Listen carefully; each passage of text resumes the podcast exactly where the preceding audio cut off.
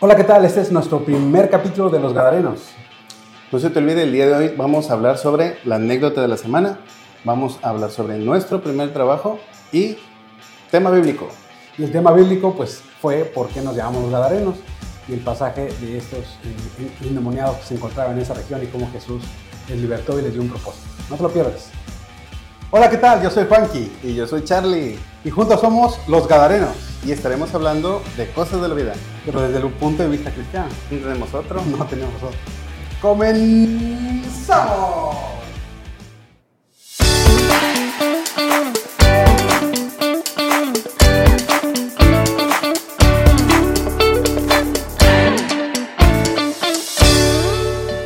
Bueno, nuestra primera sección es alguna anécdota que nos haya pasado recientemente.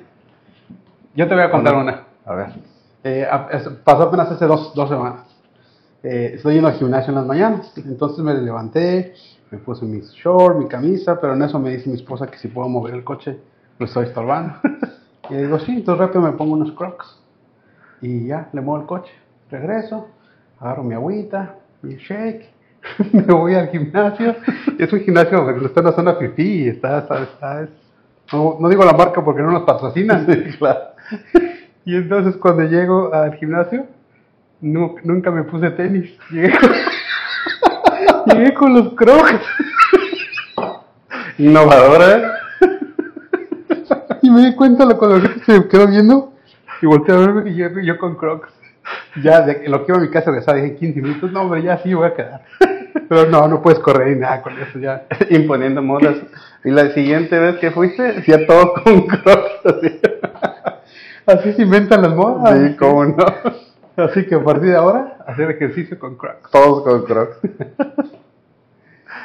Bueno, nuestra siguiente, nuestra siguiente sección es acerca, vamos a hablar de nuestros primeros trabajos, pero de nuestro primer trabajo donde hayas recibido dinero, porque a lo mejor tu papá o tu mamá te explotaban, que a mí sí, y nunca recibías nada, pero cuando hayas recibido algo de dinero.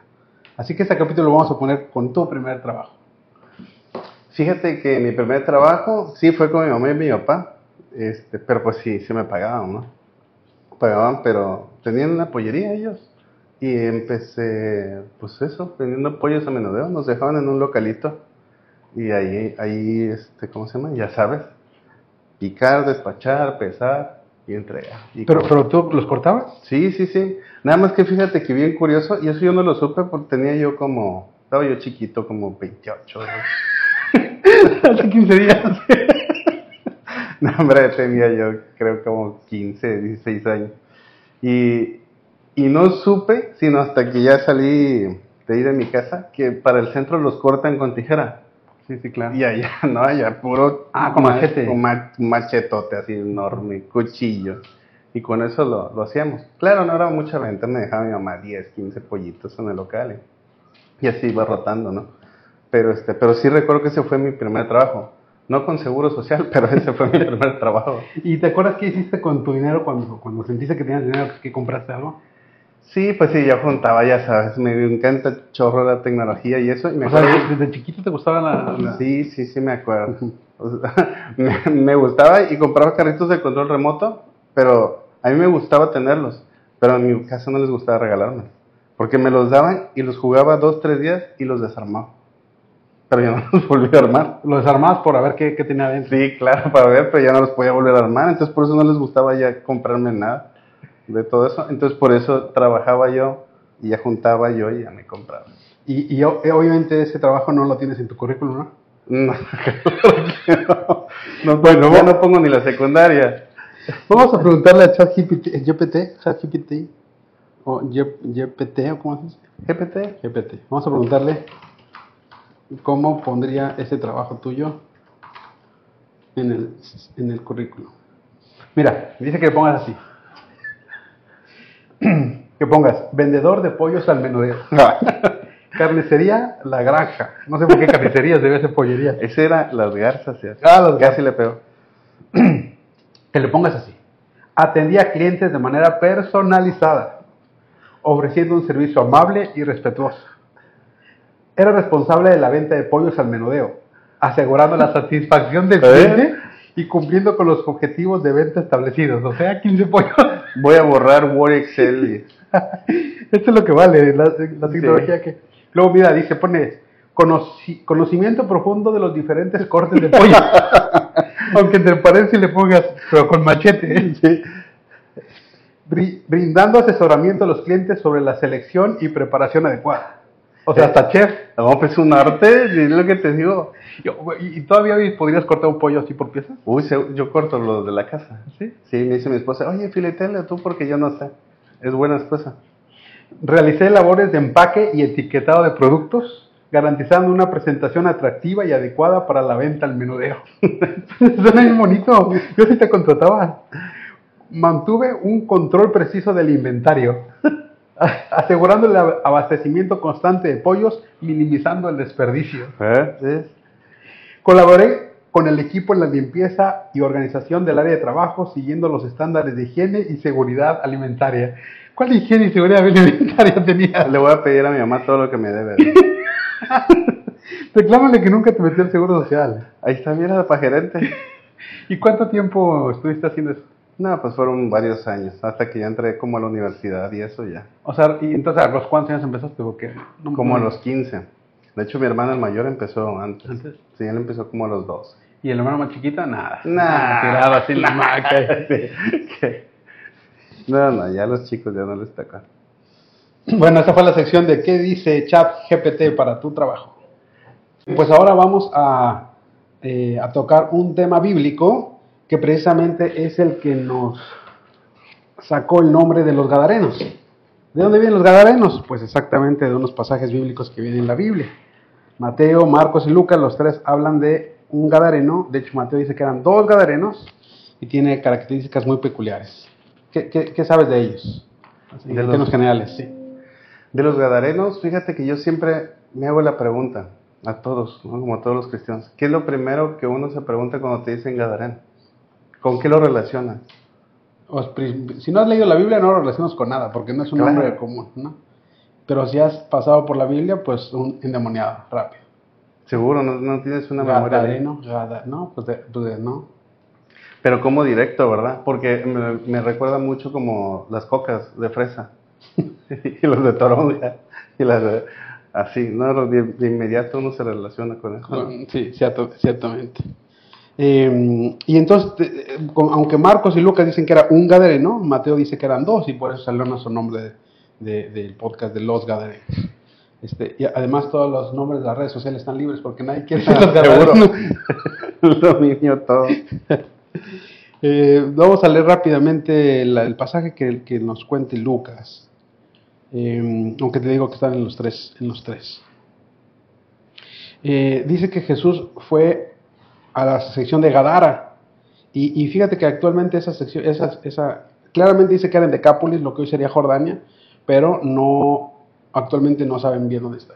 O sea, si está pegadito al mar de Galilea o si está más adentro, todavía hay, hay mucho, mucho debate con eso. Eh, y dice que salió un... Y al llegar a la tierra vino un encuentro, un hombre, ya vimos que eran dos, pero él relata seguramente el más, el más endemoniado o el que tomó la voz. Dice que era un endemoniado, que desde hacía mucho tiempo no vestía ropa, ni moraba en casa, sino en los sepulcros. ¿Cómo te imaginas que era? no dice cuánto tiempo, pero seguramente era mucho tiempo, ahí dice. ¿Te imaginas tú vivir sin ropa? O sea, cuando estábamos leyendo eso y yo pensaba en, ¿quién de nosotros ha vivido sin ropa? Un día. O sea, imagínate vivir sin ropa, sin casa y en el mejor de los lugares. Sí, porque el hecho de que viviera en los sepulcros quiere decir que vivía en alguna casa, ¿verdad? Pero dejó de vivir ahí para un lugar feo. Sí, sí, sí. Además, los sepulcros regularmente huelen mal y, y, pues no, no, son, no son un lugar lindo. Y a lo mejor este endemoniado o este demonio producía en él que ni siquiera tuviera ya cuidado de su ropa. ¿no? Sí, claro. Así que pues estaba, estaba desnudo. Y luego dice, al llegar Jesús a la tierra, venía con sus discípulos del otro lado de Galilea, vino al encuentro este hombre, ¿verdad? Ya dijimos, y luego dice, este al ver a Jesús lanzó un gran grito y postrándose a sus pies exclamó con gran voz, ¿qué tienes conmigo, Jesús, Hijo del Dios Altísimo? Te ruego que no me atormentes. Y ese pasaje es bien impresionante porque Jesús, según los registros bíblicos, nunca había llegado ahí. Es la primera vez que llega. Y el demonio lo identifica claramente. Y lo primero que hace es postrarse a sus pies. ¿no? Sí, ¿sabes a mí qué me impresiona? Eh, otro lado, que viene de la historia de cruzar la tormenta, ¿no? Y cruza desde un lado hasta el otro. Pero en este caso solo fue por uno. Solo fue por uno. Cruzó, todo, cruzó toda una tormenta y una noche para Madre, buscar a uno sí. solo. Claro, tenía en el Inter el propósito con los discípulos y mostrarles y enseñarles, y a las multitudes dejarlas, pero todo por uno. Y me recuerda mucho la parábola de las ovejas, ¿no? Deja los 99 y va para buscar uno. Sí, sí. Y además en las condiciones en las que este estaba, ¿no? Y, y mira cómo dice el, el, el demoniado, Jesús, hijo del Dios Altísimo. Leí la versión en inglés y dice, Son of the Most High. O sea, suena acá como el hijo del más alto, ¿no? Y, y, y de hecho, el ángel Gabriel en Lucas 1 le dice a María que su hijo va a ser llamado el hijo del Altísimo. Y eso es exactamente lo que hace este, este demonio cuando se le manifiesta. Y lo dice que eh, ese espíritu inmundo, eh, Jesús le pedía al espíritu inmundo que salía del hombre, por eso estaba manifestando así. Y dice que eh, hace mucho tiempo que había sido apoderado de él y le ataban con cadenas y grillos, pero rompiendo las cadenas era impelido o empujado por el, por el demonio a los desiertos. A los desiertos, entiéndase, no, no al desierto del Sahara, sino a los lugares eh, abandonados, donde no había nadie. Así que la gente había tratado de ayudarle y la forma en que podían ayudarle era atándolo. Y no, no con, con cuerdas, ya con cadenas y con grillos. Y la fuerza descomunal que tenía este hombre por los demonios era más grande que eso y se, se soltaba. Ahora imagínate el tipo desnudo, ¿no? Este, seguramente sin tener cuidado de su apariencia. Y luego con una fuerza así, a lo mejor tenía ya hasta marcas en las manos. Era una condición bien, bien deplorable. Seguro y sin cicatrices, ¿no?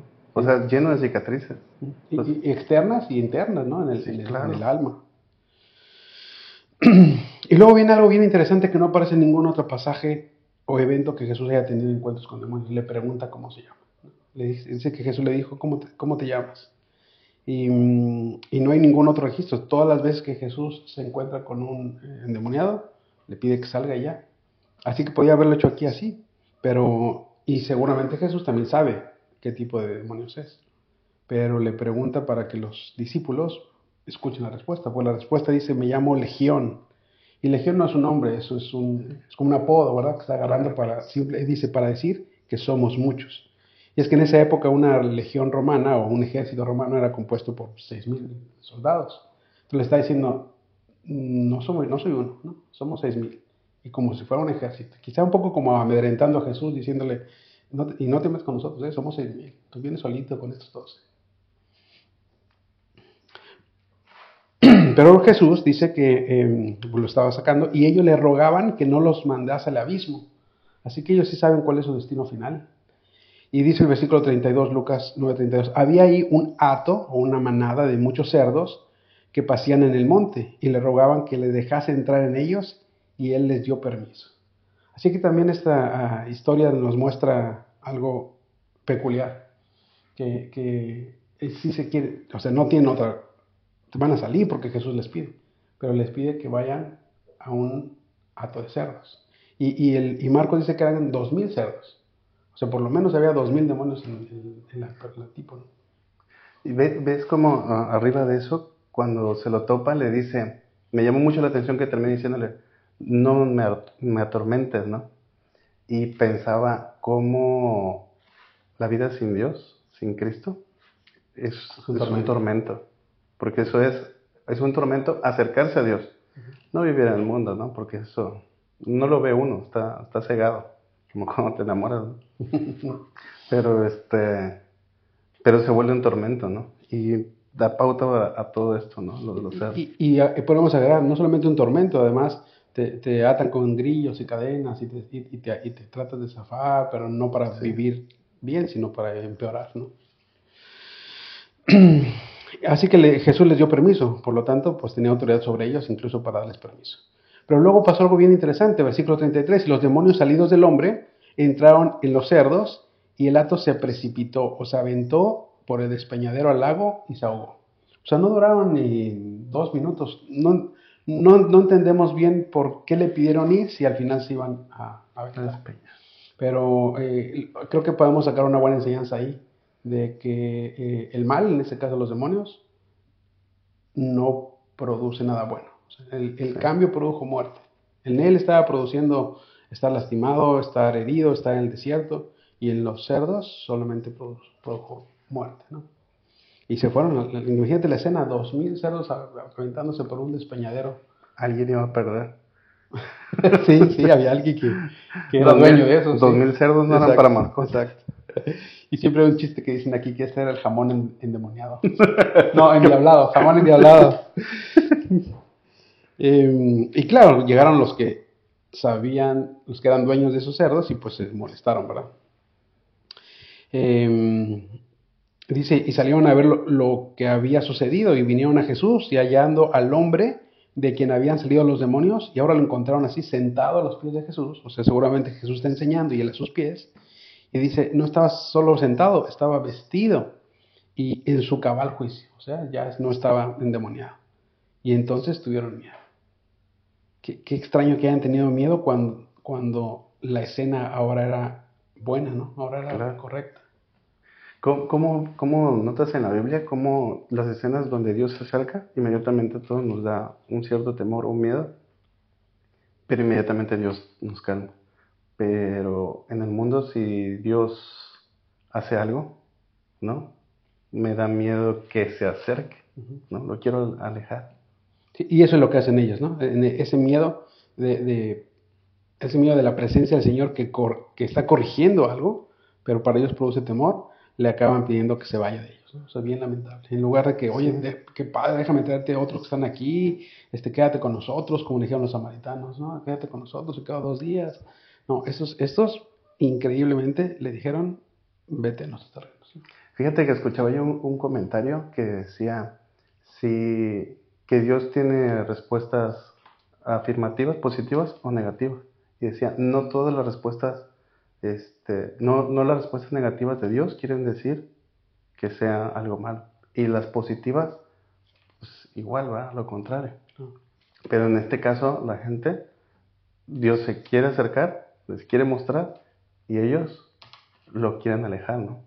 Sí, de hecho le rogaban, o sea, no fue una petición, dice, le rogaban que se marchara de ellos, pues tenían gran temor, ese temor que te aleja, ¿no? No el temor sí. que te acerca o que te da reverencia y que te tiras a los pies de Jesús, sino el temor que dice, me vas a cambiar mi forma de vivir, ¿no? Si te dejo entrar más, eh, me vas a pedir que deje tal pecado o que deje tal vicio o que me empiece a comportar dice, claro. no, prefiero, prefiero que te vayas a que me cambies mi forma en la que yo vivo. Y, y, uno el día de hoy lo piensa de esa manera, ¿no? O sea, qué miedo alejarme, ¿no? Qué miedo hoy perder eso, ¿no? La comunión. Sí, o sea, hoy, hoy de repente pensamos en, el trabajo, en la salud y eso, que claro, nos, da temor, pero nos acercamos a Él. Pero hoy es, me pierdo yo todo menos tu comunión. Y pensaba yo, ¿qué nos, imagínate qué nos pasaba por la mente para alejar lo único que de mis ojos viera que trae salvación, trae reconciliación, trae, o sea, tiene todo. Claro. Pero yo lo, le ruego, ¿qué, ¿qué, pasa por mi mente para poderle rogar, para llegar a ese grado?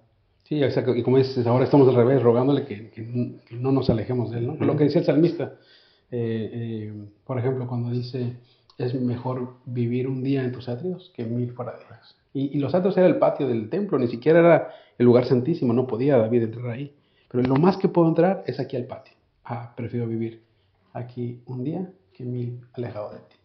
Sí, seguro.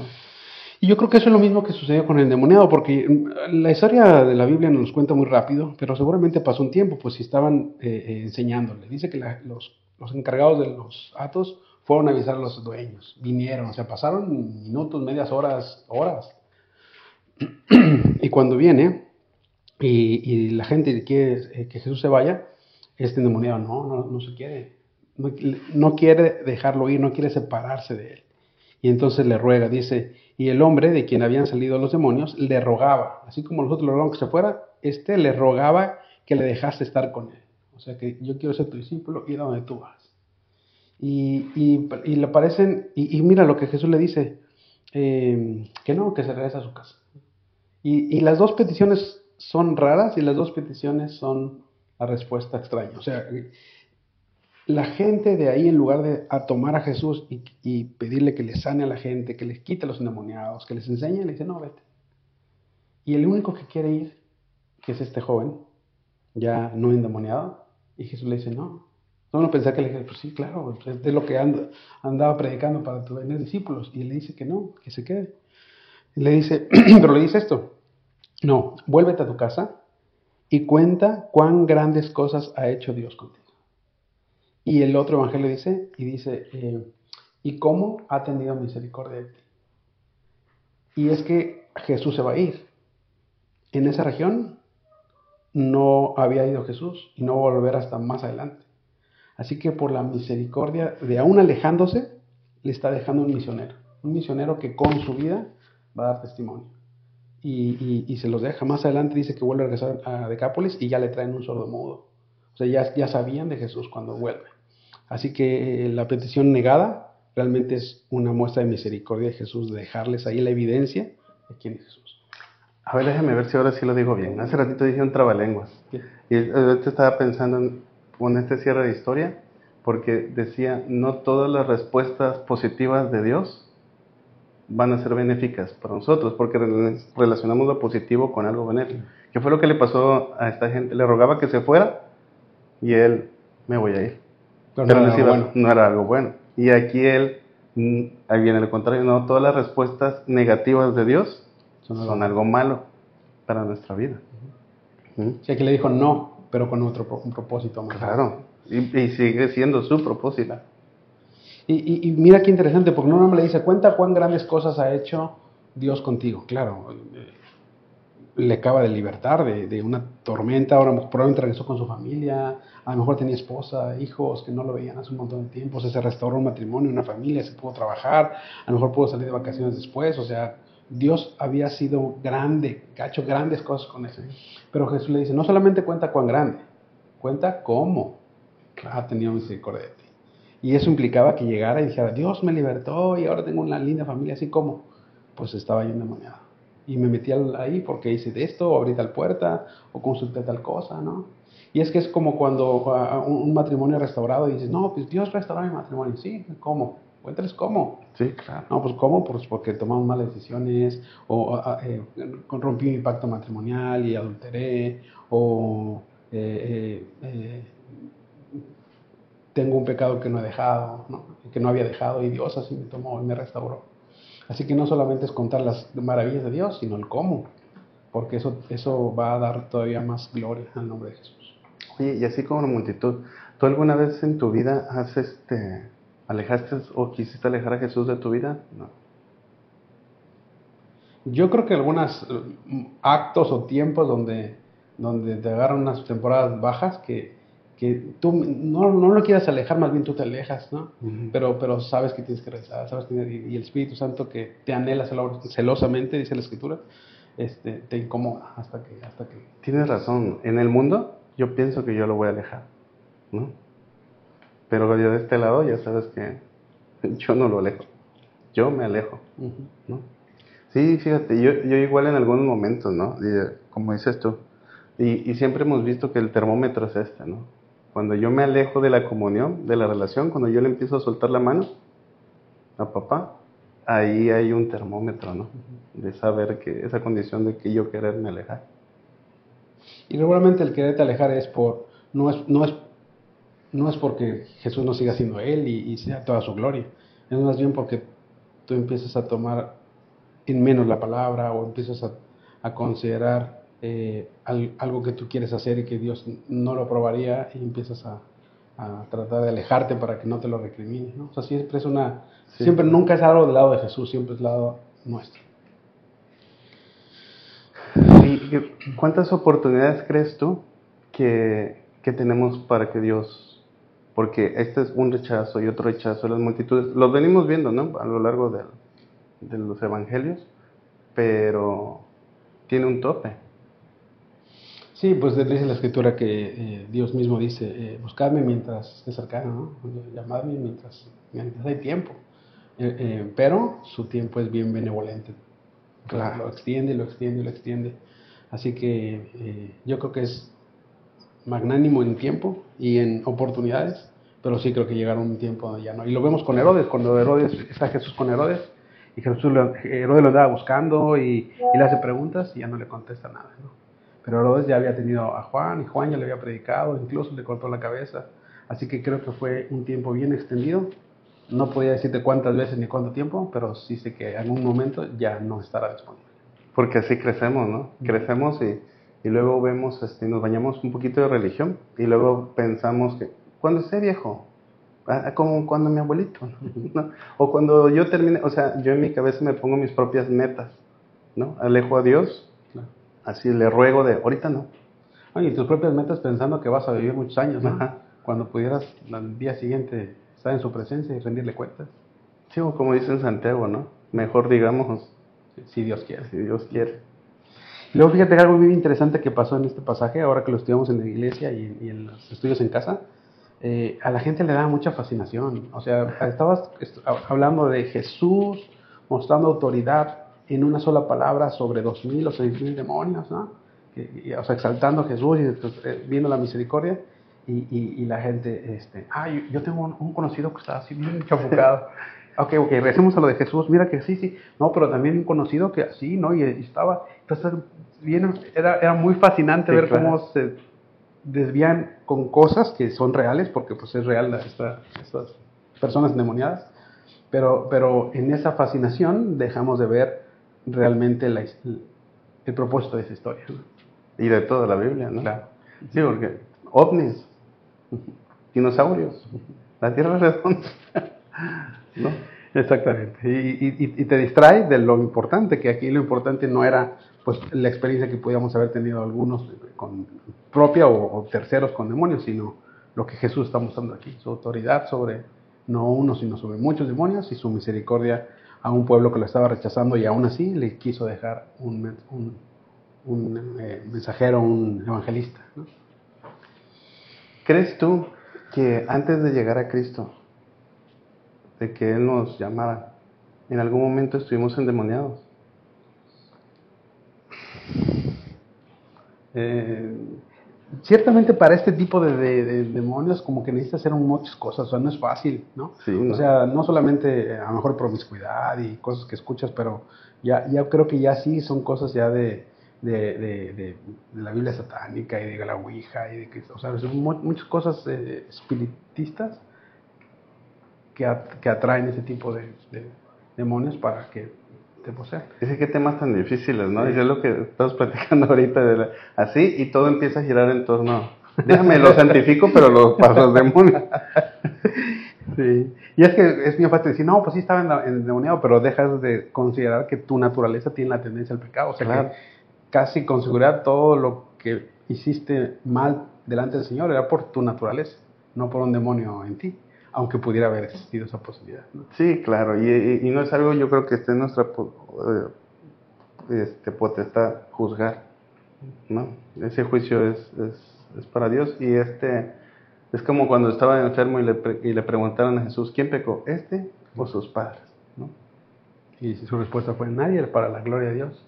Y yo creo que eso está pasando, por eso nos identificamos mucho con estos gadarenos, porque eran dos, porque finalmente estaban sin propósito, alejados, eh, eh, sin tener una vida, y, el Señor vino desde muy lejos para tomarnos, ¿no? a, ti y a mí, y a ese endemoniado gadareno, y no solamente libertarles de esa esclavitud que tenían, sino darle un propósito. Porque, porque Jesús se podía haber ido y ya, pues ya vete a tu casa. Pero dice, no, vete a tu casa y cuenta cómo las misericordias de Dios y cómo tuvo misericordia de ti. Y entonces le dio un propósito a ese hombre. Y creo que así el Señor a ti y a mí, en los diferentes lugares donde nos haya tomado, fue hasta allá, te toma, te liberta de, las de la esclavitud que tenías, eh, te restaura y te da un propósito. Y ahora nuestro propósito, pues así como eso, por eso tomamos este, este modelo para que el podcast se llamara así, los endemoniados, los ex, ex endemoniados galenos. así que bueno, ¿qué podemos concluir? ¿Cuál sería la conclusión, una o dos conclusiones del, pasaje de lo que comentamos ahorita? Como dicen aún 1.7, Dios es bueno. Él es fortaleza en los días de angustia y conoce el corazón de los que en Él confían. Y, para Él siempre, y, su misericordia es para siempre. Muy bien, bueno, pues entonces eh, nos vamos. No dejes de seguirnos en las plataformas que aparecen en la pantalla, en algún lado de ahí. Estamos en YouTube, TikTok, dale like, toca la campanita, comparte y todo eso hay que hacer. Y recuerda, cuenta cuán grandes cosas ha hecho Dios contigo. Y cómo ha tenido misericordia de ti. Chao.